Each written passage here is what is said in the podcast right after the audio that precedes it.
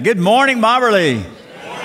It's great to see you. Great to be back. I encourage you to open your Bibles, please, to Luke chapter 20, beginning in verse 9. We're continuing our series through the parables, and today this is a Christmas parable. It may say in your Bible the parable of the corrupt farmhands or the bad tenants, but remember, all these parables are about God. So I'm calling it the parable of the patient owner because we're going to see how patient God is. So, how many of you finished your Christmas shopping? Hold your hand up. Well, that's not too many. You got some work to do. I heard a funny story about two rednecks over in Louisiana Joe Bob and Bubba. Joe Bob said, Bubba, what are you getting your wife for Christmas? And Bubba said, Well, she said she either wanted a diamond necklace or a new four wheel drive Jeep. So Joe Bob said, Well, what'd you get her? He said, I got her a two carat diamond necklace. And Joe Bob said, Man, that was pretty expensive. Why didn't you get her a Jeep? Because he said, Bubba said, Because you can't buy no fake Jeep. Some of you might get that a little later. Let me give you a little background for this parable today. Uh, it's, it's, during the few days before Jesus goes to the cross. The previous Sunday was Palm Sunday. He had ridden into Jerusalem with the people saying, Hosanna, hail him. And it's often called the triumphal entry, but I never call it that. I call it the tearful entry because it was a day of tears and cheers. Uh, the same crowd hollering, Hail him, would just in a few days be yelling, Nail him. The same fickle crowd that was saying, crown him, would be saying, crucify him. And it was a tearful entry because as Jesus went down from the Mount of Olives, down the trail that we still take today when we go with groups, halfway down he stopped and he wept over Jerusalem. It's all in Luke 19 if you want to read it this afternoon. In fact, halfway down that Mount of Olives today, there's a beautiful little church called Dominus Flevit, which means our Lord's tears. And that's where Jesus wept over Jerusalem. And he wept over Jerusalem. And, you know, there's two times in the New Testament it speaks of Jesus weeping. Once at the tomb of Lazarus, the Bible says Jesus wept. And that word means a tear trickled down his cheek. But this word in Luke 19 is a much stronger word, kaleo. It means he wept loudly. His, his shoulders shuddered with his sobs. So, what made Jesus cry that day? Because he looked at Jerusalem, looked up there at the massive Herod's temple, and he knew and even said as he wept, one day you're going to be surrounded by armies, and you're going to be destroyed and led away, and not one stone will be left upon the other. Then he said, Here's the reason why. You did not recognize the time of God's visitation, meaning, I'm God in the flesh, I'm here, and you don't recognize me. This whole temple was for me, it was my father's house, but you carry on your empty sacrifices. And I've come to save you, but you have rejected me. He came into his own, and his own received him not. And so he wept. And so you're going to see in this parable that we read today, it's a, it's a parable literally against the Jewish people. Because they themselves say when they recognized this parable was against them, they wanted to kill him. Well, with that introduction, let's begin here. Luke 20, verse 9. You're welcome to stand with me as we read this portion of God's Word. Now, he began to tell the people this parable. A man planted a vineyard. Okay, that, that owner represents God. Leased it to some tenant farmers. That's, that's us and he went away for a long time. At harvest time, he sent a servant to the farmers so that they might give him some fruit from the vineyard. Not all of it, just some. They were like sharecroppers. But the farmers beat him, that is the servant, and they sent him away empty handed. He, the owner, God, sent yet another servant, but they beat that one up too and treated him shamefully and sent him away empty handed. And he sent yet a third, but they wounded this one. And in Mark's version, they say he, they wounded him in the head, which is maybe a reference to John the Baptist. We know what happened to him in his head. They wounded this one too and threw him out. Then the owner of the vineyard said, What shall I do? I know I will send my beloved son. And again in Mark, he says, My only beloved son. Perhaps they will respect him. But when the tenant farmers saw him, they discussed it among themselves and said, This is the heir. Let's kill him so that the inheritance will be ours. So they threw him out of the vineyard and killed him. And then he paused and he asked the crowd, What then will the owner of the vineyard do to them? And then he answers his own question. He will come and kill those farmers and give the vineyard to others. But when they heard this, they said, This must never happen. But he looked at them and he said, Then what is the meaning of this scripture? And he quoted a familiar scripture from Psalm 118 The stone that the builders rejected has become the cornerstone, or literally the capstone. Everyone who falls on that stone will be broken to pieces, but on whomever it falls, it will shatter him. Then the scribes and the chief priests, remember these were the religious mafia, they looked for a way to get their hands on him that very hour. Because, notice this, they knew he had told this parable against them, but they fear, feared the people. Let's pray. Now, Father, we have come here today for one reason only, and that is to have an encounter with you, the one true living God, and your Son, Jesus. We've come to worship you. We've come to speak to you in prayer, and we've come for you to speak to us through your word by your Holy Spirit. And I know, Lord, that for everyone who will say, Lord, speak to my heart, that's a prayer you will answer. So for those that have ears to hear, may they hear your message today. We pray in Jesus' name. Amen. Thanks. Be seated. Did you notice that there were two totally opposite reactions to this story? You know, the common Jewish people said, Oh, no, this can never happen. But the chief priest, the scribes, the Pharisees, they said, Oh, we've got to get this guy because this parable is against us, the Jewish religious system. Now, Christmas is the most popular American holiday by far. According to the Pew Research Center, over 90% of Americans participate in some kind of Christmas celebration trees, lights, presents, something like that. But the sad thing is that only a small percentage of, of Americans now identify themselves as Christians, about 60%. That means there's millions of Americans who are celebrating a holiday and they know nothing about the God whose birth we are celebrating. And so, as I've said many times, as we're in this series on the parables, that's what Jesus came to do. He came to teach us what his Father is like. And so we want to study, study this morning four foundational characteristics of God that we find in this parable. Here's the first characteristic God is good. God is good. He has placed us in His world to tend it. God, in this parable, God is the vineyard owner who planted the vineyard and then He told the tenants to take care of it. And that's what God has done for us. We don't own anything. The earth is the Lord's and the fullness thereof. If you think you own something, I'd like you to try to come back in a thousand years and claim it. No, you don't own anything. You just manage it for a while for God, just like these tenants were doing. And we know that God is good because that's just part of his nature.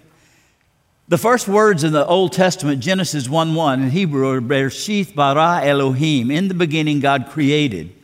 And then in this process of creation, he said everything he did was good. Six times in Genesis 1, it said, And God looked at what He had created and said, It is good. Six times. And then the seventh time, when He looked over it all, He said, It is very good. But then He saw something and He said, Well, this is not good. And what was not good? He looked at Adam. And Adam was all alone. And He said, It is not good for a man to be alone. So He decided to create Eve, someone for Adam. I heard a funny story about an imaginary conversation between God and Adam at this point, and, and God said, Hey, Adam, I've got a woman for you. I mean, she's absolutely beautiful all the time. She never nags, she never fusses, she never disagrees with you. Anything you ever ask her to do, she'll do it automatically. I mean, she is just perfect in every way. Adam said, It sounds pretty good, But what, what's that going to cost me? God said, It's going to cost you an arm and a leg. And Adam said, Well, what can I get for a rib?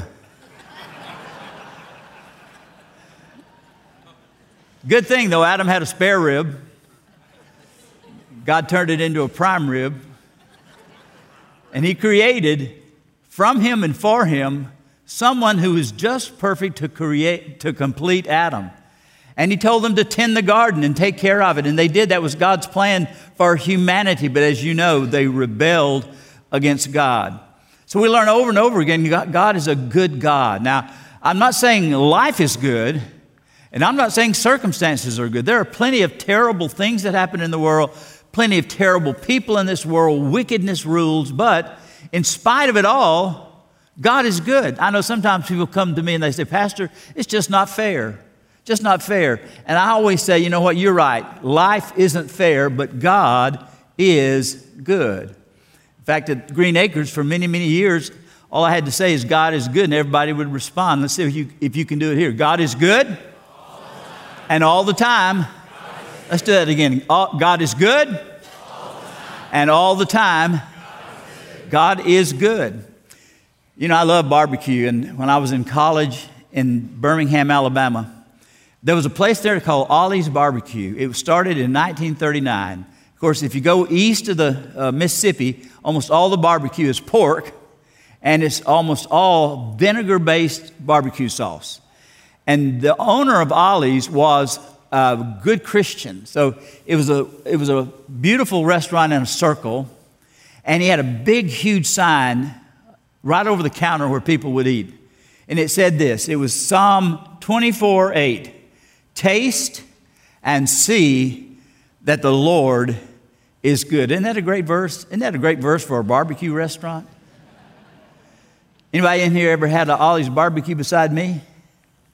Nobody did in the first service either, and they're closed down, so no more chances to have it. But I'm here to testify to you Ollie's barbecue is good.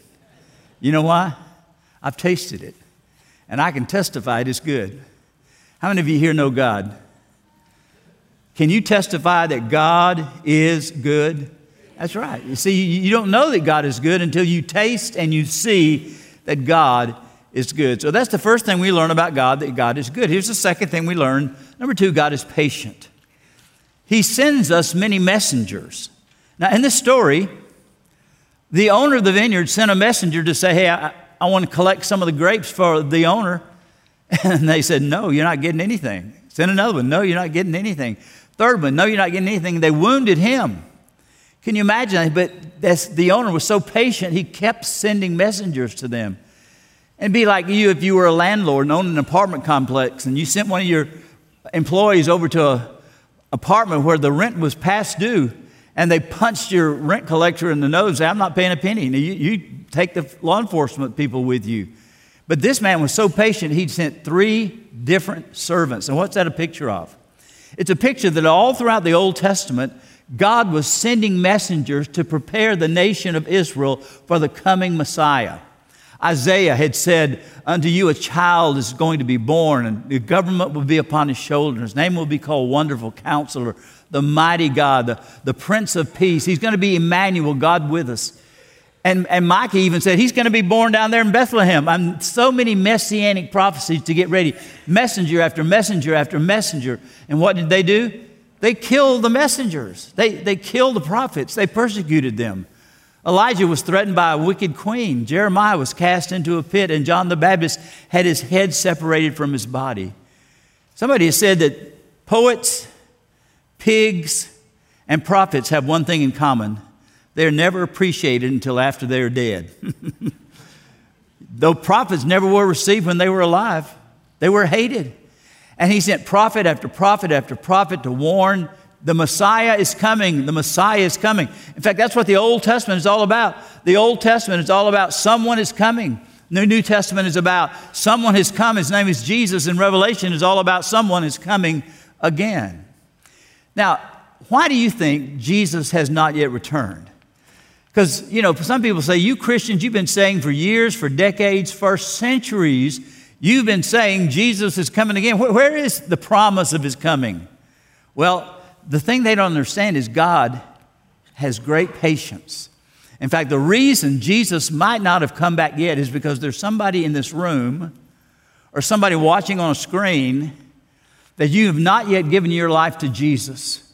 And God loves you so much, He's so patient, He's waiting for you to put your faith and trust in Jesus.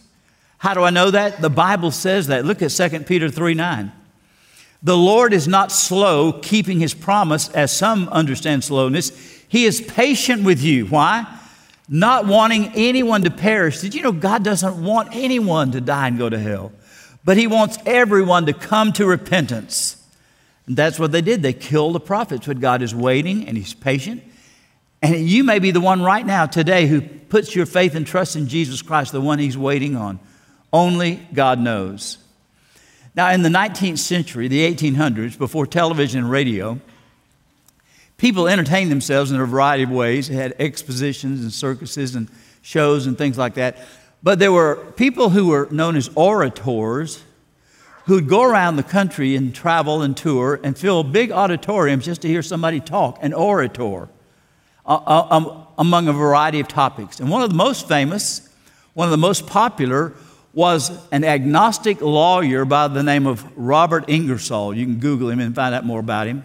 He was known as the great agnostic. He would travel around, give lectures on how the Bible is full of contradictions, it's not true, how there's no way that Christianity is valid. He'd just tear down the Christian faith. And he would do it to an audience that was mostly Bible believing Christians. And he would always end his talk very dramatically. He would say, I'm going to prove for you one final time there is no God. And then he would look up and he said, If there is a God in heaven, I charge you at this moment to strike me dead with a bolt of lightning in the next five seconds. And then he would count down five, four. And I mean, there were reports of women fainting because they expected it. There were reports of people running for the exits because they just knew a bolt of lightning was going to come. Three, two, one. See, there is no God. Can anyone refute that? He would always say, Can anyone refute that? And most times there was nothing but silence. But in one Midwestern town, there was a sweet, dear, white haired lady who had walked with the Lord for many years. She stood up, she laughed, and she said, Oh, Mr. Ingersoll, how foolish to think that you can exhaust God's wonderful patience in just five seconds. And that's true. Our God is a patient God. That's what we learn from this parable. Number three, th- third thing we learn about God is that God is love. These are foundational truths about God. He's good, He's patient, and God is love. He sent His only Son. Now, this is where the Christmas aspect of this parable comes in, because that's what Christmas is. That's when Jesus came to planet Earth to redeem us from our sins. Now, the terrible thing about this parable is that these, these tenants this was not a spontaneous action of, of killing the son. They calculated it, they planned it. They said, hey, listen, this is the heir, and if we kill him, the owner's going to kick over sometime and we'll have the whole vineyard to ourselves. You know, that is the very essence of sin. The very essence of sin is saying, I don't need God. I can live my life independently from God. I can have it all myself. I don't need God. That's, that's the basis of unbelief. And so Jesus came to show us God's love. In fact, it says there in Galatians chapter 4, verses 4 and 5, this is a great Christmas verse. When the time came to completion, meaning when all of the Old Testament prophecies had come to fulfillment, God sent his son, born of a woman Notice that. It didn't say born of a man and a woman. Never once in the Bible is, is, Jesus called the son of Joseph and Mary. He's the son of God and the son of a woman, Mary. Born under the law. Why? To redeem those under the law so that we might receive adoptions as sons. God loves us so much that He had only one son, His one beloved son, and He sent that son to die for us. You know, most of us memorize John 3:16 in the King James Version, which I still love. But I can remember as a little kid learning it, I got a little confused about one of those words that I didn't really understand what it meant. I said, For God so loved the world that he gave his only forgotten Son. and I had to be corrected. It's not forgotten. What, is, what does begotten mean? And I, rem- I remember my mother saying, I don't really know, but that's what it says. Well, it, it, it's, it's an unusual word, monogene. You know, mono means one and gene means birth. He's unique in the way he was born. There's no other person like Jesus. Before Jesus or after, he's totally unique, and God sent that son to die for us. What great love for him to send his son. For God so loved the world that he gave. God commended, he demonstrated his love toward us, and that while we were yet sinners, Christ died for us. It wasn't like God said, okay, repent of your sins, straighten up your life, clean up your act, and then I'll let my son die for you. No, it was, I'm going to let my son die for you so that my love will draw you to repentance. You know, I have two grown daughters, and I'm coming to love you folks here. I really am. But I got to be honest, I don't love any of you enough to allow one of my daughters to die for you. You know why? Because I don't have the depth of love that our Heavenly Father has. That's how much God loves us. He's the owner of the vineyard. You know, our, our choir in Tyler used to sing a song, The Love of God. And I love one of the, one of the verses. It says, Could we with ink the oceans fill, and were the skies of parchment made, were every stalk on earth a quill, and every man a scribe by trade. To write the love of God above would drain the oceans dry, nor could the scroll contain the whole, though stretched from sky to sky. That's how much God loves us. His love is so inexhaustible, it is unconditional. And you just can't resist that kind of love, can you? True story, in the early 60s, Time magazine was concerned because they were losing subscribers. So they decided to put on an emphasis to try to increase their subscription. So they, they combined with this new company called International Business Machines, IBM. And IBM offered to do everything by this new thing called computers. And this computer probably filled up about two rooms.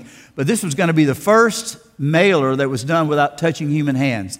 The letter would be printed, placed in an envelope, addressed, stamped, taken to the postal service, never once touched by a human hand. And they sent out thousands of these. But as you and I know today, very much so, computers have these things called glitches, right? and so this actually happened, true story. There was a sheep herder in Wyoming who received 12,423 letters from Time magazine asking him to subscribe. I mean, it's like, it's like six big, huge bags on, on his porch. And after he read about four or five of them, he wrote a check for a subscription and sent it in to Time with these three words I give up. I think about God's love for us, the great love He had for us. I mean, it's like, I give up. God, I, that's how much you love me, and I, I, I thank you for your great love. Well, God is good, God is patient, God is love, but finally and importantly, God is holy. He will punish sin. You see, the, the takeaway from this whole parable is this if you reject God's offer, you will experience God's judgment. Let me say that again. If you reject God's offer, you will experience God's judgment. This became true historically for Israel. Did you know that? They rejected Jesus as the Son of God. And he said, I'm going to take it away and I'm going to give it to somebody else. And you know what the Bible's talking about? He took it away from the Jewish people, and the church became made up primarily of us Gentiles. Let's go in. That to the Jews would have been just absolutely unthinkable. But that's exactly what happened. In 70 AD, the Roman army surrounded Jerusalem and they set fire to the Temple Mount and the city burned. The residents were all killed or taken away as slaves.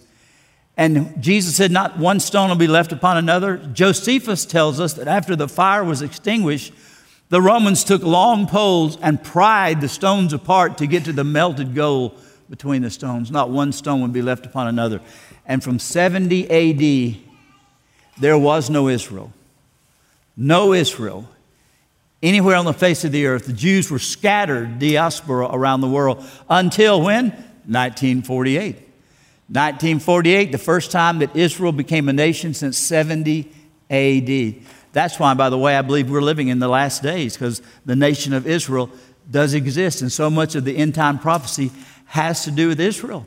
I mean, it's amazing to me that preachers who preached before me before 1948, like uh, Truett and Charles Spurgeon, every time they read the word Israel in the Bible, they had to say, Oh, Israel's the church. You know why? There's no Israel.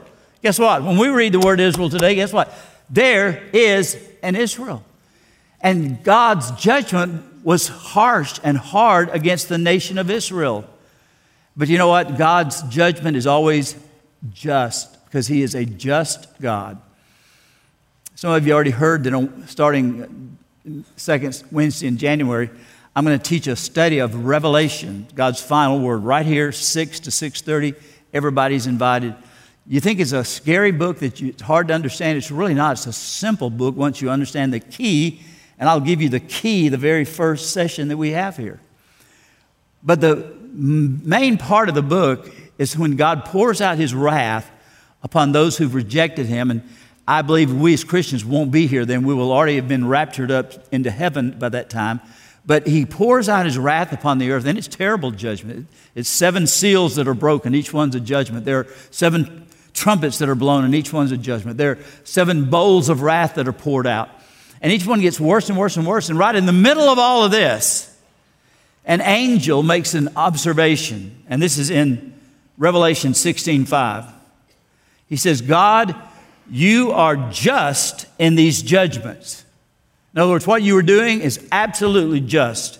You who are and who were the Holy One, because you have so judged. Now, why did Jesus weep that day when he stood before Jerusalem? because they didn't recognize God. And there's still many people today that don't recognize Jesus as God.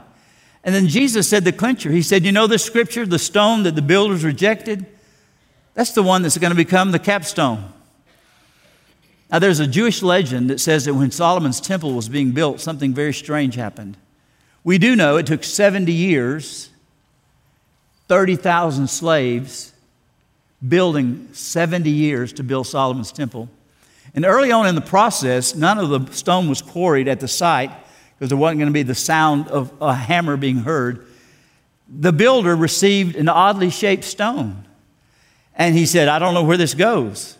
And so it was just rolled down the hill into the Kidron Valley, and it was there for years. I mean, moss grew over it, dirt grew over it. And toward the end of the process, the builder said, Now I'm ready for the capstone. Where, where's the capstone? This is decades ago. The quarry master came back and said, The capstone was one of the first stones sent. So they had to go down in the valley and they had to find this capstone and bring it back up and clean it off and put it in place, and it was perfect. That's what Jesus is talking about. He said, You folks have rejected me, the rock, the cornerstone, the capstone, but I'm the rock upon which salvation is found.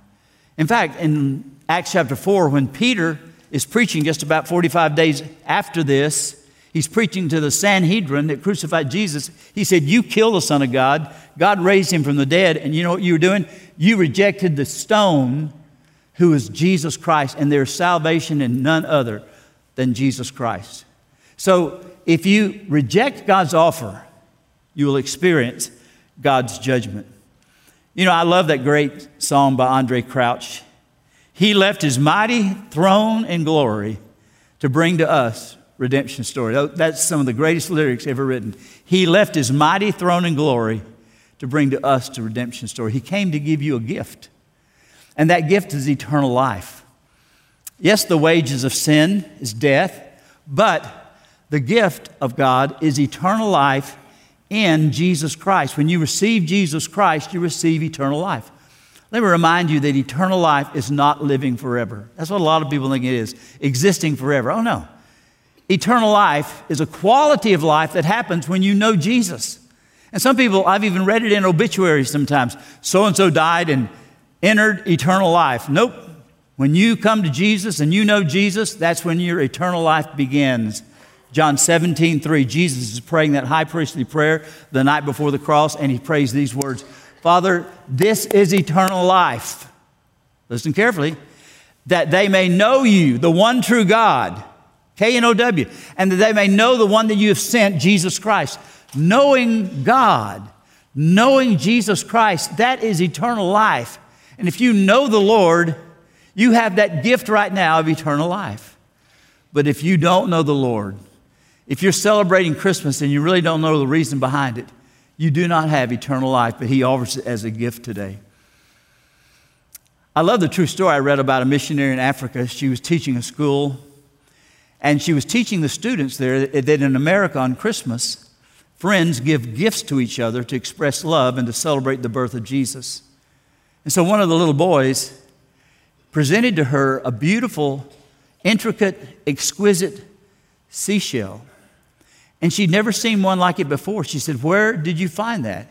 And he mentioned a certain bay, and that was the only place that that kind of shell was found. And it was 10 miles away. And she said, You mean you, you walked all the way 10 miles to get this shell, and you walked 10 miles back to give it to me? And in his broken English, he said, Long walk, part of gift. Long walk, part of gift. Wow, to think that Jesus Christ came from being God, a very God, co equal, co eternal with God the Father, to come down to this garbage dump called planet Earth, and then to humble himself even more and to die a death of a criminal on a cross. Long walk, part of gift. Have you accepted his gift? If not, you can do that right now. Would you bow your heads with me right now? And if you're here in person or you're watching on a screen, if you'll pray this prayer sincerely from your heart, you can receive the gift of eternal life. Dear God, thank you for sending Jesus for me.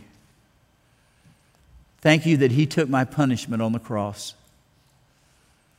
Right now, I surrender my life to you, Jesus. Come and take control of my life. I will live for you for the rest of my life. Thank you, Jesus, for coming into my life. In Jesus' name I pray. Amen. If you prayed that prayer and you're at home on screen, make sure you contact us over the website or just call the number that you can find us at. Or if you're in this room and you pray that prayer for the first time, as we dismiss in just a moment after we sing a song, uh, head out here to Guest Central. Just tell somebody, I prayed that prayer for the first time. Or maybe you're here and you're not a member of Mobberly, but God is leading you here and feeding you here. It'd be a great day for you to say, hey, I want to talk about membership at Mobberly. Or perhaps you have trusted Christ, but you haven't been baptized since you were born again. Uh, talk to somebody back there about scheduling your Christian baptism. You'll be glad you did.